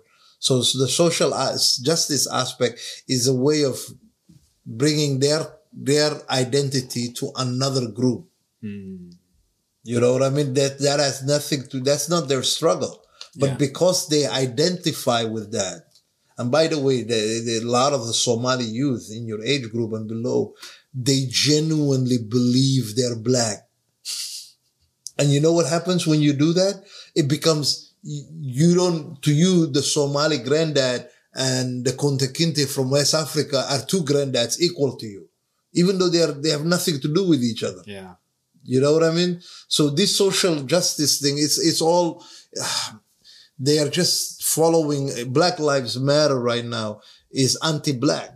It has nothing to do with uh, African American or the people who are living in uh, in uh, prisons. I think we've noticed it just recently. It's a cash grab. You saw the uh, the founders of it, like they're having million dollar homes in LA. Absolutely, absolutely, yeah. absolutely. It has nothing to do. Yeah. What it is, and and to go back to that answer is that the Somali kids and the Muslims in general, since 9-11, the new enemy has become white conservatives. Yeah. You follow? Yeah. So the Somalis and the Muslim, the, the Ilhan Omar Muslim kind, Yeah. the better Muslims, the soft Muslims, you follow? So before 2020, if you realize the, the TV was non-stop about Muslim terrorism, constantly Muslim terrorism, Islam this, Islam that. After 2020, it just became white supremacists, Karen, you know what I mean? Colonists. It's all shifted to the white people now. So now what's going on is white conservatives versus the social justice warriors. The, what are the social justice warriors? Anything who's not white. Even white bearers are included in there. The soft whiteys are part of the social justice, you know, thing. They, their last, they, their next enemy they want to destroy is the white Christians. Hmm. The reason why is the white conservative Christians are the, uh, the, the direct threat to the system because they live within the system. They understand what's going on. They understand the agendas. You follow? Yeah. So they are being, they, they, they, they trying to destroy them and they're using us. Part of the immigration system that we were brought here is to replace white people. I genuinely believe that. Why is that? Like, why do you think they weaponize race so much to like, like make us believe that, hey, you know, like these guys are actually legitimately like doing this? Cause I, when I, I don't look at white people and be like, hey, they're the colonizers. I feel like it's a system that, Absolutely. all that kind of stuff. Absolutely. Yeah. White people are just as victims. And they Yeah. have nothing to do with it. I feel like they're 99%. pawns. They're pawns. They're pawns. Yeah. They're pa- and when you say why the division, well, that's the best weapon. Not just racial division, gender division, economic division. So as long as the poor folks are at each other's throats, Yeah. they will never really know who's the real enemy is. That's the whole point. Is that you will always see another poor person like you as the reason of your demise. Yeah. So it's instead of looking at the system as the enemy, just looking at each other and, and just fuel that envy and put that in the news and be like, hey, you know, this person's this. Like the new thing right now, obviously, it's like uh, the conservatives, you're right, like the white conservatives, the Trump supporters and stuff like that. You know, like anybody wearing that MAGA hat beat the crap out of them. You know, it's yes, okay. You they're know, the enemy. yeah, they're the enemy. Like I don't know if you noticed, like um, a while ago there was a, a a shooter in Memphis actually, where a lot of people thought it was a Trump supporter shooting around Memphis, and then when they found it was a black guy who actually wanted to hunt down white people who supported Trump supporters. And Yeah, I know he, there was not a lot of demon. It just become a criminal act. yeah, criminal it act, It and then wasn't they, a they terrorist. yeah, thing. and then they they skid the the That's away. it. That's and it. he literally was hunt. He literally was on Facebook Live hunting people, hunting white people down, Yeah. and killing them. yeah, yeah, yeah. It's crazy. Like in the end, you, you would think the people will take responsibility for that, but no. Of course, the system doesn't. They just move on. They erase it. Move on. No one even. No one's even talked about it Mm-hmm, at all. And it's kind of sad seeing that, you know. And I hope, like, unfortunately, like, I that, that's the thing. I, I hope, like, Somalis in general don't get caught up in that, but unfortunately, we do. You know, like, like I don't know if we talked about this in our previous podcast, but like, like, and I think I was talking about this with a few guys as well, like how we never take we never take um, causes for ourselves. But like when it comes down to, for example, Palestine, right? Like Yeah. if, if if the if CBC is talking about, hey, uh, Israel did this to a Palestinian kid, we're right up in Parliament Hill. Absolutely. Yeah. Absolutely. When the Somali kid, Somali guy was killed by the police officer here in Ottawa Yeah. who had a mental issue, Abdi Abdirahman. yeah. Majority of people protesting were not Somalis. Yeah. Can you believe that? Yeah, a lot of Somalis just stayed, stayed home because they're like, oh, we just don't want to anger people. You, you know what I mean? Yeah. It was all non-Somali. So you're right. We are, we are, we are free agents of Yeah. other cultures. You know what I mean? Yeah. And like, uh, and like I said, it goes back to the self-hatred. There is no other community that hates themselves like we do. Mm. Unfortunately. Yeah. Uh, the next question I actually want to ask you is, uh, uh, what what are your thoughts on the Somali Muslim youth trying to adopt the same victim mentality that minorities use in the Western Hemisphere? Because we were just talking about that right now, like like in regards to obviously like t- taking the, those social social justice warriors act stuff like that. Why do you think like for example like we always take that victim mentality? Like, do you think it's because the the circumstances that have happened, like for example Muslims 9-11, now we taking that victim mentality. We have someone like talking down to us. Hey, it's because it, you're being Islamophobe, right? Like mm-hmm. the phobe aspect now, like they're using it in every single aspect possible now. Why do you think like we have adopted that victim mentality as a group? Like where like the African American community has taken, you know, the racism aspect or the Hispanic community or you know, the mm-hmm. Asian community. The Asian community is a new one as well. Now I don't know if you noticed. They've been doing the last couple of years during the pandemic because like a lot of people were making like Asian jokes, uh, Chinese jokes actually to all these Asians. Hey, you know, if, if someone's coughing, oh, you're, you have the COVID, you have the bird flu and Yeah, they're making fun of, making fun of them stuff like that. And like, why do you think like, like instead of like taking it at face value, hey, it's just an insult towards you, like why they're taking the victim mentality? Well, the, well, the the part of the division of, of of division of tolerance, I call it, is that the the more victim you are, the more It's it's like a made up shit that they did with the system that uh, you always gotta look at it as you're being victimized, the patriarchal. It goes back to every aspect. You can, you can always see it. You get it? Yeah. So the, I call them professional victims. Is that when you are a victim, you need a cure. But when you think of yourself as a victor, you don't need an aid. So it's an idea of always depending for answers from the system. You get it? It is, it's, it's, it all, this is, brother, I, I've studied this, this, this whole aspect. Actually, it's a, um, there's a, there's a school long time ago made called the Frankfurt School. It's not an actual school, but it's a think tank. Yes. Yeah. Frankfurt. Yeah. I heard The about Frankfurt School, Yeah. you've heard of yeah, it. I've heard of Think They yeah. came up with feminism, patriarchal, racism. A lot of these words are brand new. You get it? It all goes down. And uh, one of the heart of the thing that they said is that the smallest in uh, the smallest minority is the individual. So, meaning if you keep peeling away the onion peel, eventually, even as an individual, like it's a constant victim mentality. What, and what does it go down to? It's divide and rule. It's there's no other way of again of saying it. You get it? It's a way of of uh, also it's a mental disease. I call them professional victims. It's a mental disease, meaning if you are alive and healthy and you are obsessed with some fictional groups and, and concepts are putting you down. This is all comes from media. You get it? How had the a lot of feminist aspect, always creepy guy. Oh my God, being scared like they, they, it's eventually you'll be setting yourself up for mental institution. Yeah, I saw a famous TikTok video the other day of a of a girl like it was not Somali rated, but like a girl in a shopping and, uh, and Going crazy. going crazy. I don't like, want him to touch I, me. I don't want him Yeah, to touch me. I don't want Yeah, to touch me. yeah. I was like, what? That's the victim mentality. yeah, It's not her. It is when you are told, uh, when someone yells at you, it causes a mental uh, aspect on you. When you keep reading this over and over, you become to believe in this stuff. yeah, So, so this, what you asked me about this minority of who I call them professional victims is that you have to get back your brain. You know, back in the day, they talked about countries getting independence. Get independence for your, tra- for your brain. Think for your own self again. yeah, You you understand? Throw away all these layers. You think and uh, for your own and say, how am I feeling? Read things from the past and put things into context and live within your own life. There's, these are all what you're asking me in this is a fictional thing. There is no such a things. You people who have barely a few thousand dollars in the bank, working ten hours a day, talking about it. you know who's victimizing you? Your job. that's true. That's true because they're a slave of that They're nine to five. slave. Yeah, somebody like that woman, you know, in the Walmart going crazy. She she's taking pills and she can barely pay her bills and she's scared about this guy destroying her. Come on, no, it's a scapegoat. yeah. It, it's a. It, uh, wouldn't you call it imaginary boogeyman?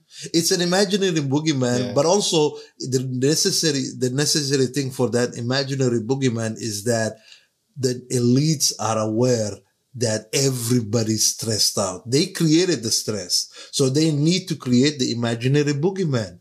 No, it's that man, chauvinistic man. You know what I mean? So to the guy or to the black guy, we know it's that white policeman. It's these like black African Americans are obsessed with the whole racism aspect. You get it? Yeah. It's, you are not a victim. you are what you believe. But if you believe you're a victim, then you're a victim. Life is a choice. Yeah, You know, so empower yourself, get your brain back, live yourself, think positive, think you're a victor. You are here. No man is better than you. No elite has dominance over you. You only become what you believe. You're either a believer of God or you're a non-believer of God. It's a simple thing. Belief is a very, very powerful thing. When you believe in yourself, when you empower yourself, you know, no one can victimize you.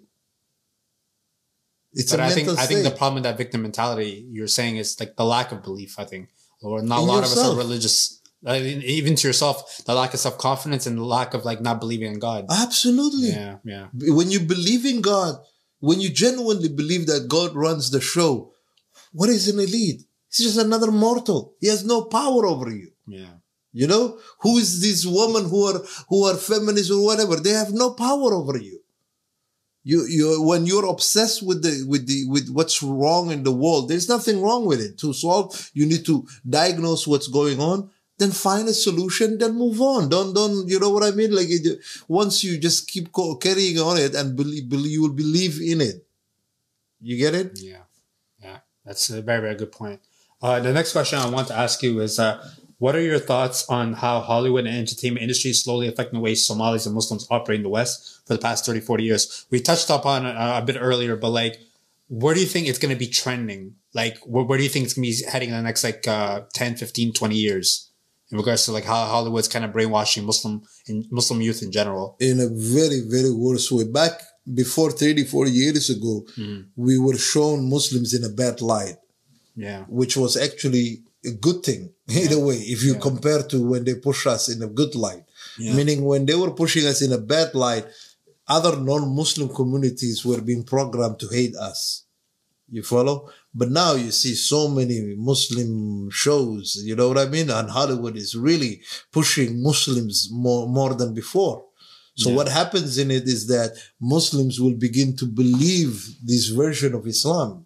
I call it the Islamic rebrand that they are making in the West. Yeah. That is way more dangerous than, than the, the bad light when they showed us in It's what they did to Christianity. Exactly. Yeah. Exactly. If you see, have you seen there was a show with Mia Khalifa, the porn star, Yeah. was in you know in the show with the shit talking about masturbation and all of that. You know, it's a Hollywood yeah. I, I- it was at, with Gilbert Arenas actually. There was a show with. That's how I knew of her is through Gilbert Arenas. Gilbert Arenas, the former basketball Oh, player. yes, yes. He had a show with her, and he was trying to rehab her image and stuff like that. And that's the first time I heard of her. I was like, "What the hell is this?" And then when I found out she's a porn star, I was like, "Wow!" I'm like a Muslim, a porn star, and now she's trying to rehab her image through that. I was like, "This is kind of way strange." I'm like, "This never happened before." Yes, Yeah, yes, yeah. yeah. They- exactly like you said, they are doing to Yeah. Islam what they did to the Christianity. Yeah. The Christians were destroyed by Hollywood. Yeah. Now we're gonna be destroyed. So Somalis and uh, and Muslims in general, you will see a lot of shows, a lot of movies, a lot of aspect of uh, superheroes of Muslims. You know, they're already beginning. You know what I mean? What happens with that is the next generation. Miss Marvel was the perfect one. Uh, Miss Marvel, exactly. So the kids that you're bringing up, eventually, when you're talking about be uh, keep your religion, keep your culture, they'll see their culture on TV. You know, they're like, man, the, TV is celebrating our culture. The TV is celebrating our religion. With what though? With a rebrand. It's a rebrand because in the end, it's not really our culture. It's not really like Islamic. It's it's it's it's It's anti-Islamic. It's anti-Islamic. Yeah, yeah, yeah. Because in the end, they're gonna introduce Western philosophies within that, and then kids are gonna watch that and be like, "Hey, this is how it's supposed to be," instead of like how you're being taught at home. Yes, Yeah. yes. And the most powerful thing is it's gonna be off of kids' phones because it's on apps now, so they can watch that without their parents even knowing. That's it. That- Yeah. Well, the system is the real parent, and that they are they are they're really competing with you. You yeah, know. yeah, yeah. It, it's it is sad. Uh, like like in regards to Miss Marvel, I I had a lot of people. Uh, I had a guy came on the podcast, a good friend of mine, Yusuf, and we were talking about that. And I felt like in the end, um, with especially with Miss Marvel, he feels like in the end that it's gonna do way more damage to Muslim youth down of the line. course, I've called that for a long. Yeah. There is a Call of Duty of Somali woman. Call of Duty. No way. Seriously, I forgot what her name was. Half Italian, half Somali. Wow. L- Call of Duty, like a game. You know, and she lit. And guess what? It's based on What? fighting the Italian colonists in World War II. Oh my god. they really are whitewashing everything. Absolutely. Wow. And and the most powerful weapon in the world ever created is media. It changes your perception. You follow? You don't need the army. You don't need all these weapons.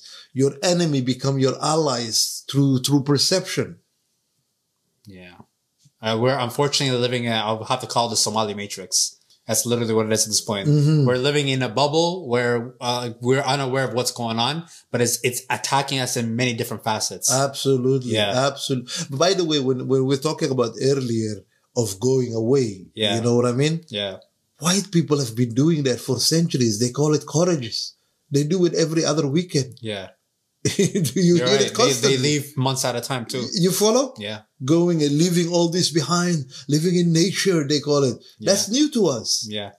They, they, they've been doing it. I noticed that when I worked, uh, retail a few years ago and I was helping out like retired couple who like finished working in the government or finished their jobs and stuff like that. And they would go to like obscure towns in, in uh, Texas and Florida for six months of the year. Look at that. Yeah. And I was like, I was wondering, I never, I never understood that until now when you're telling me, I'm like, makes sense because they have their own utopia. They're like, you know, I want to get away from everything. Yes. Yeah. Yeah. Yes. And they're literally leave their phone. They, they can detach themselves to everything. yes. And unfortunately for us, we're not at that stage yet. yes. Yeah. Yes. Yeah. Well, us uniquely in Somalis, for example, we, we can't do it here because of the cultural aspect. Trust me, if you go to the same village, towns they went to in Florida and Texas, you'll be more in danger. you Yeah. Yeah. And you can't do that even back home because the way they set it up back home used to be more, you know, safer to a degree. The, the reason the, they made our countries dangerous like that is so that there will be no safe haven for us to run back to.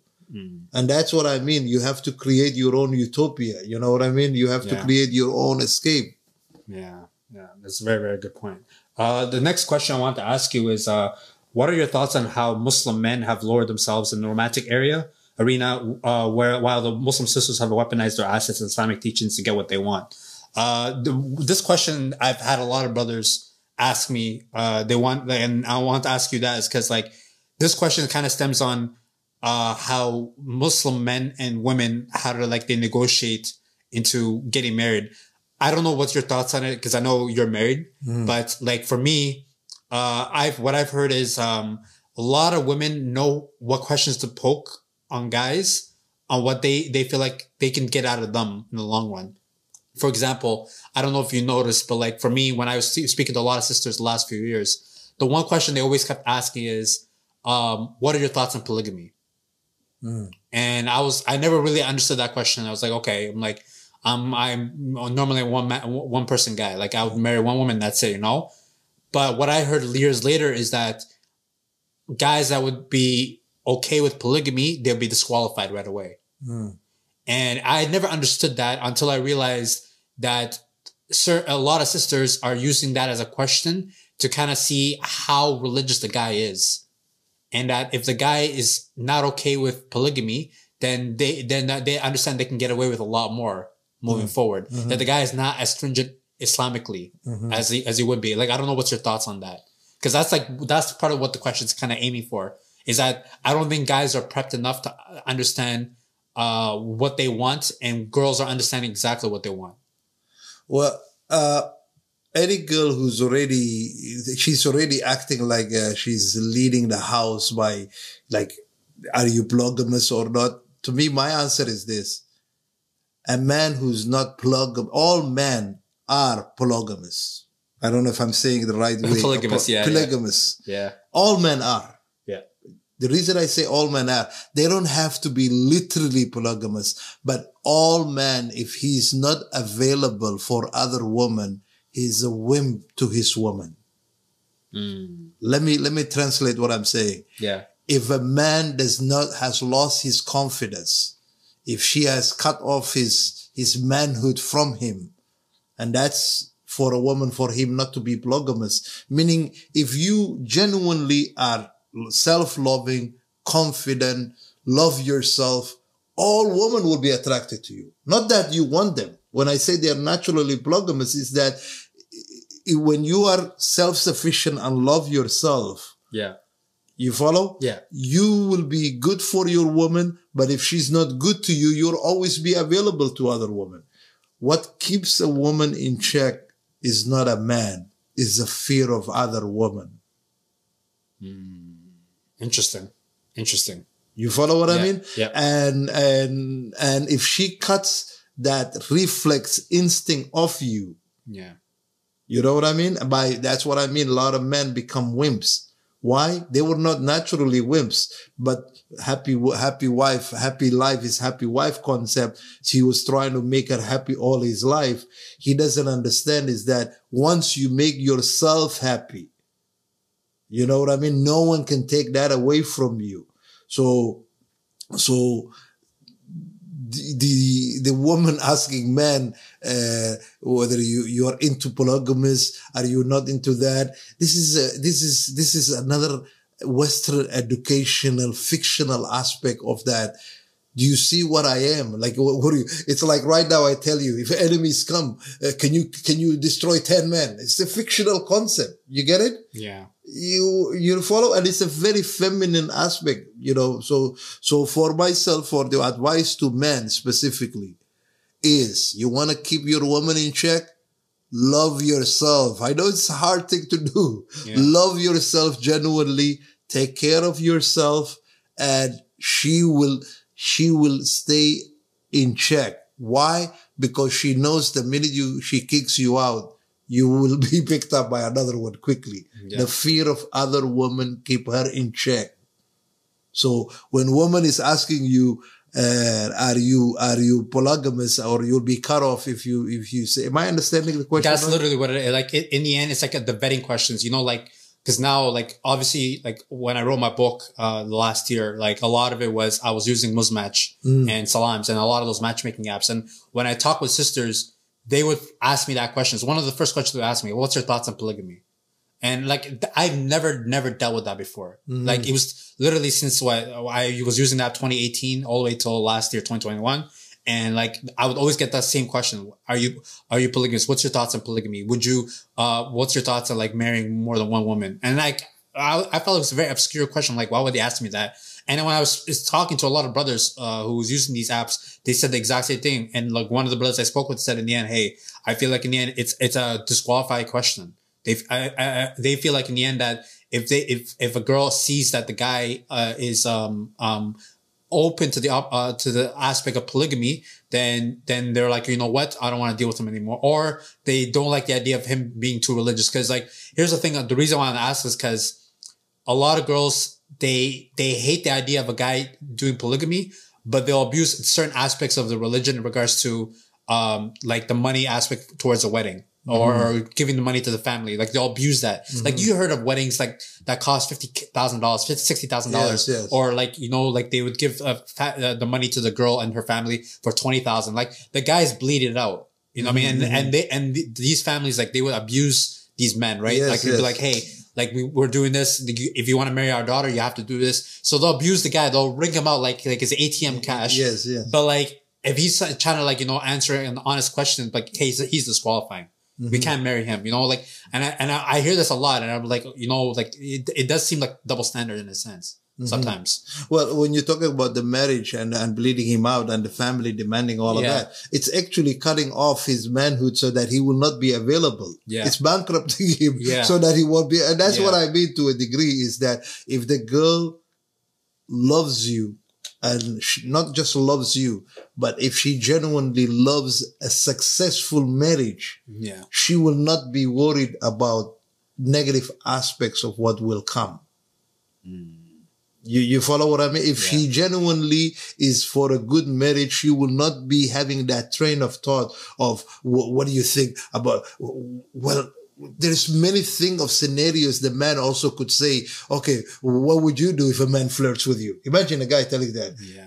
You are at work. What if another guy asks you out? He's already paranoid. You get it? Yeah. So if she's already paranoid of what do you think about monogamous, you, you you know what I mean? She's already, already thinking something is going wrong. Like I said earlier, you are what you believe. Yeah. If she believes positively, if she believes, that's a very feminist aspect of a Western concept that is, that is demonization of men, of Muslim men spe- specifically. So what Muslim women don't realize is all white guys, majority of them are polygamous, except they don't marry them. They call them side chicks Our mistresses. or mistresses. They are also polygamous. Yeah. You follow what I mean? Yeah. So there is four to one woman, four woman to one man ratio in the world. Yeah. So the man in the West, if if a woman is already talking like that to you, you're already aware that she's already in a negative mode. Not all girls are like that. You follow? If she is fi sabilillah, if she trusts her will to Allah, and because at the end of the day, you can discover the future through questions. it's a futile effect. You follow? You can't just say, "Oh, I ask him this question and I disqualify him." Okay, you'll find the perfect guy through questions. That's a Western mentality. It's really the, what I was telling you earlier. In, uh, clear your minds, you know, make your independent your mind. How are you gonna be questioning someone? It's a very, very Western logic uh, concept. I'll ask you a question. From that, I will predict who you are. Good luck. Good luck. Life Yeah. is not that simple. No. No. Life is not that simple. You get it? Yeah. If she's already within that aspect of leading, you get it? That man has only two choices, be a beta or run. Yeah. You follow? Yeah. Because at the end of the day, hey, That- but we, we, let's be let's be perfectly honest. That guy will be a beta. Most guys are betas. Like I have a, a- friend of mine, a Somali guy that I spoke with a, a couple months ago, and he's married, and his wife literally told him, "Yo, if you ever think about marrying a second wife, I'm divorcing you and I'm taking everything you got." And he, he told me, he's like, wow, he's like, I didn't see the side of her until she told me that. And it was just like a regular to- topic they were just discussing. And I was kind of like shocked to hear that from him. I was like, good to know. good to know. yeah. by the way, I have one of my nephews. He Yeah. left, he left at the beginning of, or uh, 20, beginning of 2021. Yeah. you know, at the height of the pandemic. He he was born in Ottawa. You know what I mean? He's like 24, 25, moved back to Somalia. You, you get it? He's on his third wife now. Hmm. You follow? And, and the- how I first one, and he went there. He's, he's literally interviewing him, them like he's the chief. Do you have social media? Yes. Next. Do you have this? He's acting like the way the women are acting here. Yeah. you follow what I mean? So when you have an option like that, so so to a degree, waan ka wada- and by the way, I'm not saying girls who are born in the West are all tainted. They really are not. You follow? You gotta find a girl who you will lead. When you have when you're conversating, for, forget all these fluffy questions, you know, forget all of that. You have to dominate her and you will have to see, you educate her. She has asking you this question. You have monogamy and all of the, uh, dear, would you find out who I am? Are you like a lie detector machine? Did you read some kind of scenarios? You know what I mean? You educate her. She could be wrong. I'll tell you this right now. Uh, first time speaking to a lot of brothers, a lot of them do not know how to ask the right questions, unfortunately. And I've had a lot of sisters who told me that themselves. They said in the end, like, I, like, cause when I wrote the book and I wrote down what questions to ask in regards to how to vet girls, stuff like that, a lot of girls like messaged me like, Oh, I'm glad that you actually messaged her. Cause like the conversations I would have with guys in social media in regards to potential marriage, they'll never ask me that. They'll never ask those kind of questions. So unfortunately, the guys are beta. Like mm-hmm. that, they're, mm-hmm. I don't know if it's naturally like that or they're just enamored, like how Hollywood kind of treat, treats guys. Cause Hollywood kind of looks at guys like as betas, right? Absolutely. Like where they have to chase a the girls. media, it's, a media, thing. aspect. Yeah. And by the way, that's why g- g- girls are attracted to bad boys because bad boys are a, they're a cul-de-sac. They're a, they're a dead end. Anyway, they're just Mr. Right now, but he always says the right things. yeah. You get it? Yeah. He's not, he's the, the- and what I mean is you, the, the better guys could learn something from the bad boys in a way. Don't be like them, but realize that they are just, they, the bad boy will take the book from her and say, Hey, and put this down. How you doing? Well, tell me about you. So she loves that dominance. you follow what I mean? So the good guy who's educated, who's brought up right, he's, he's feminized and he doesn't realize it. You get it? Yeah. He's, he's, and he's been brainwashed that you could, you should communicate with women. You should understand her. You should deeply get her. No, you, she should get you. You understand what I mean? Yeah. You are the leader of her. You get, uh, just imagine this. Just ask any other girl. You're going out on a first date. Uh, you are the guy. She's there. And you're like, uh, I was like that. I'm a reformed. I'm not coming like it was. I understand what most of the soft guys are like. The real good guy will, nice guy will be in a respectful way, you know, in empowering her. It will be like, "Uh, where do you, what do you kind of like to eat? Where do you want to go? And deep down in her mind, she's like, oh, he's not, he's not, you know, he's not calling the shots. He's weak. She's losing respect for you. Yeah. Even though in your eyes, that's what you were told to empower her, to communicate with her. You're doing all the right check marks. So a lot of the guys you're saying their problem is that they're communicating to, to the female with a female mentality. You get it? Feminine energy as well. Feminine energy. yeah. You have to change that and speak to her from a, a, a man perspective, meaning don't don't go in. And, and by the way, that's that's the way you always gotta feel like is that if you don't like it, there'll be another girl liking it. Why? Because I like me. I love me. You get it? Yeah. We were just talking about earlier how uh, the Somali culture is a matriarchy disguised as patriarchy. And We kind of like, we, we established that in this conversation that Somali women have masculine energy. Yes. So you cannot match that energy with feminine energy, guys. So if you want to talk to these women, you gotta have masculine energy. Yes. Yes. That's yes. literally how it has to be in this point. Yes, and Yeah. and that's why when they see other other culture men, even Yeah. though they could be better, the other culture, Yeah. but because she already preconceived notion that he's not, Yeah. she energizes his manhood. It comes out of him. Yeah. So guys, you have to realize that she, it is, it is her feminist aspect. You have to go beyond that. She asks you that and, and also realize this. Never lose your confidence. Never lose your self love for yourself and know this that you cannot keep her in check. The fear of her, of the competition keeps her in check. Yeah. Well said. Well said. Yeah. I, I, I couldn't agree more on that. And the, the final uh, question I actually do want to ask you is uh, what are your final thoughts on how 2022 has shaped up this year for, in general for Somalis and Muslims living in the West? So, like, what are your thoughts on this year? Like, how like things have trended for Muslims in general, Somalis in general, and where do you think it's going to be in the, in the future? more hype in the media, more more matriarchal aspect, more feminism.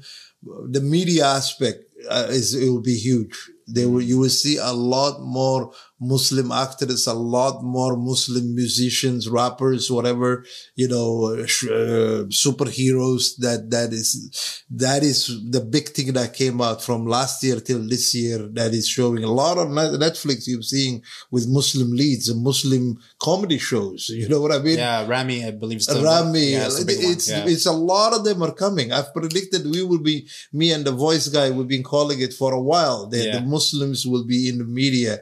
So this year and next year, you'll be seeing a lot more of Somalis and Muslims in the media. A lot more. Yeah. Yeah. Uh, you, cause you've been dom- documenting about, about it on Instagram a lot. Like, you want to tell the viewers, like, uh, like what you've been kind of like posting on your stories, stuff like that. Cause I feel like it's very interesting. Like, uh, what's the theme that you've been going off, like, in regards to your Instagram? Like, where do you, cause like, I, you want to tell them, like, what you've been posting, like, a lot on? Yeah, just a lot of the questions you've asked me. Some Yeah. of, I I post a lot about the how the elites control the world. How, for example, the Somali woman, the patri- uh, matriarchal aspect. Uh, Yeah. I was talking how the Somalis are geared for Hollywood. You know what I mean? Yeah. The the the identity crisis the Somalis and everybody is having. You know, and by the way, my Instagram is OG with swag. Yeah. Don't worry, guys. I'll tag him. I tagged you last year. I'll tag you again. Yes, I, I don't do that. a lot of posts anymore. I just do a lot of uh, Stories. stories. Yeah.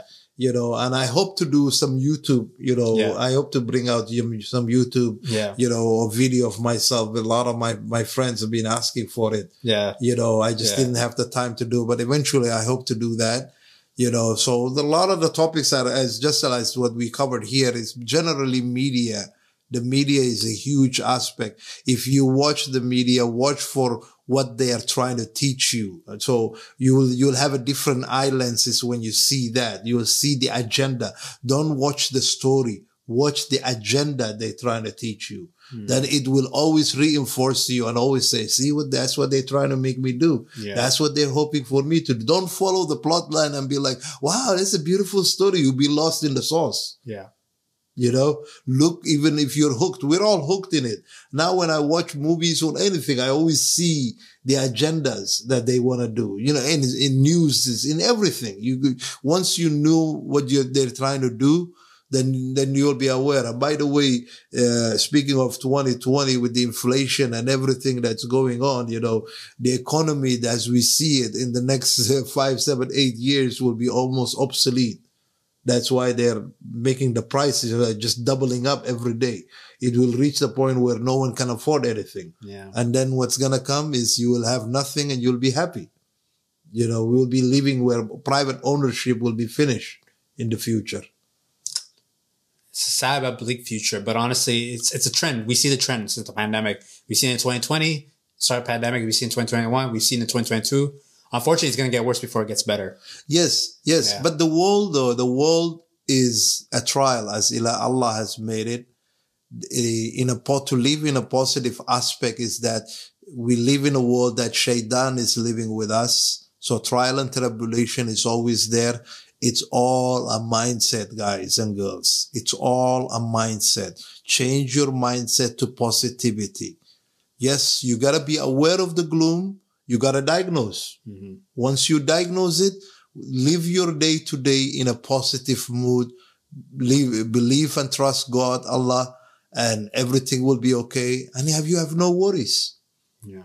You know, at the end of the day, everybody's gotta die, but few gotta live. And we're gonna end it at that. First and foremost, Dini, thank you so much, my man, for No, coming on the podcast for the second second time. I really appreciate it. Um, yeah, once again, he's gonna. I'll add his Instagram handle. It's OG with a swag. But uh, yeah, he, he talks about a lot of this topic, so that's why I wanted to bring him on. Uh, follow him in stories, and uh, yeah, thank you, my man, for coming on. I really, really appreciate it. No problem. Pleasure is all mine. Thank Yeah, you. yeah, Mr. perfect. Yeah, perfect. And thank you guys once again for listening to Somali Nomad. I'm your host, Sammy, and I'll catch you guys on the flip side.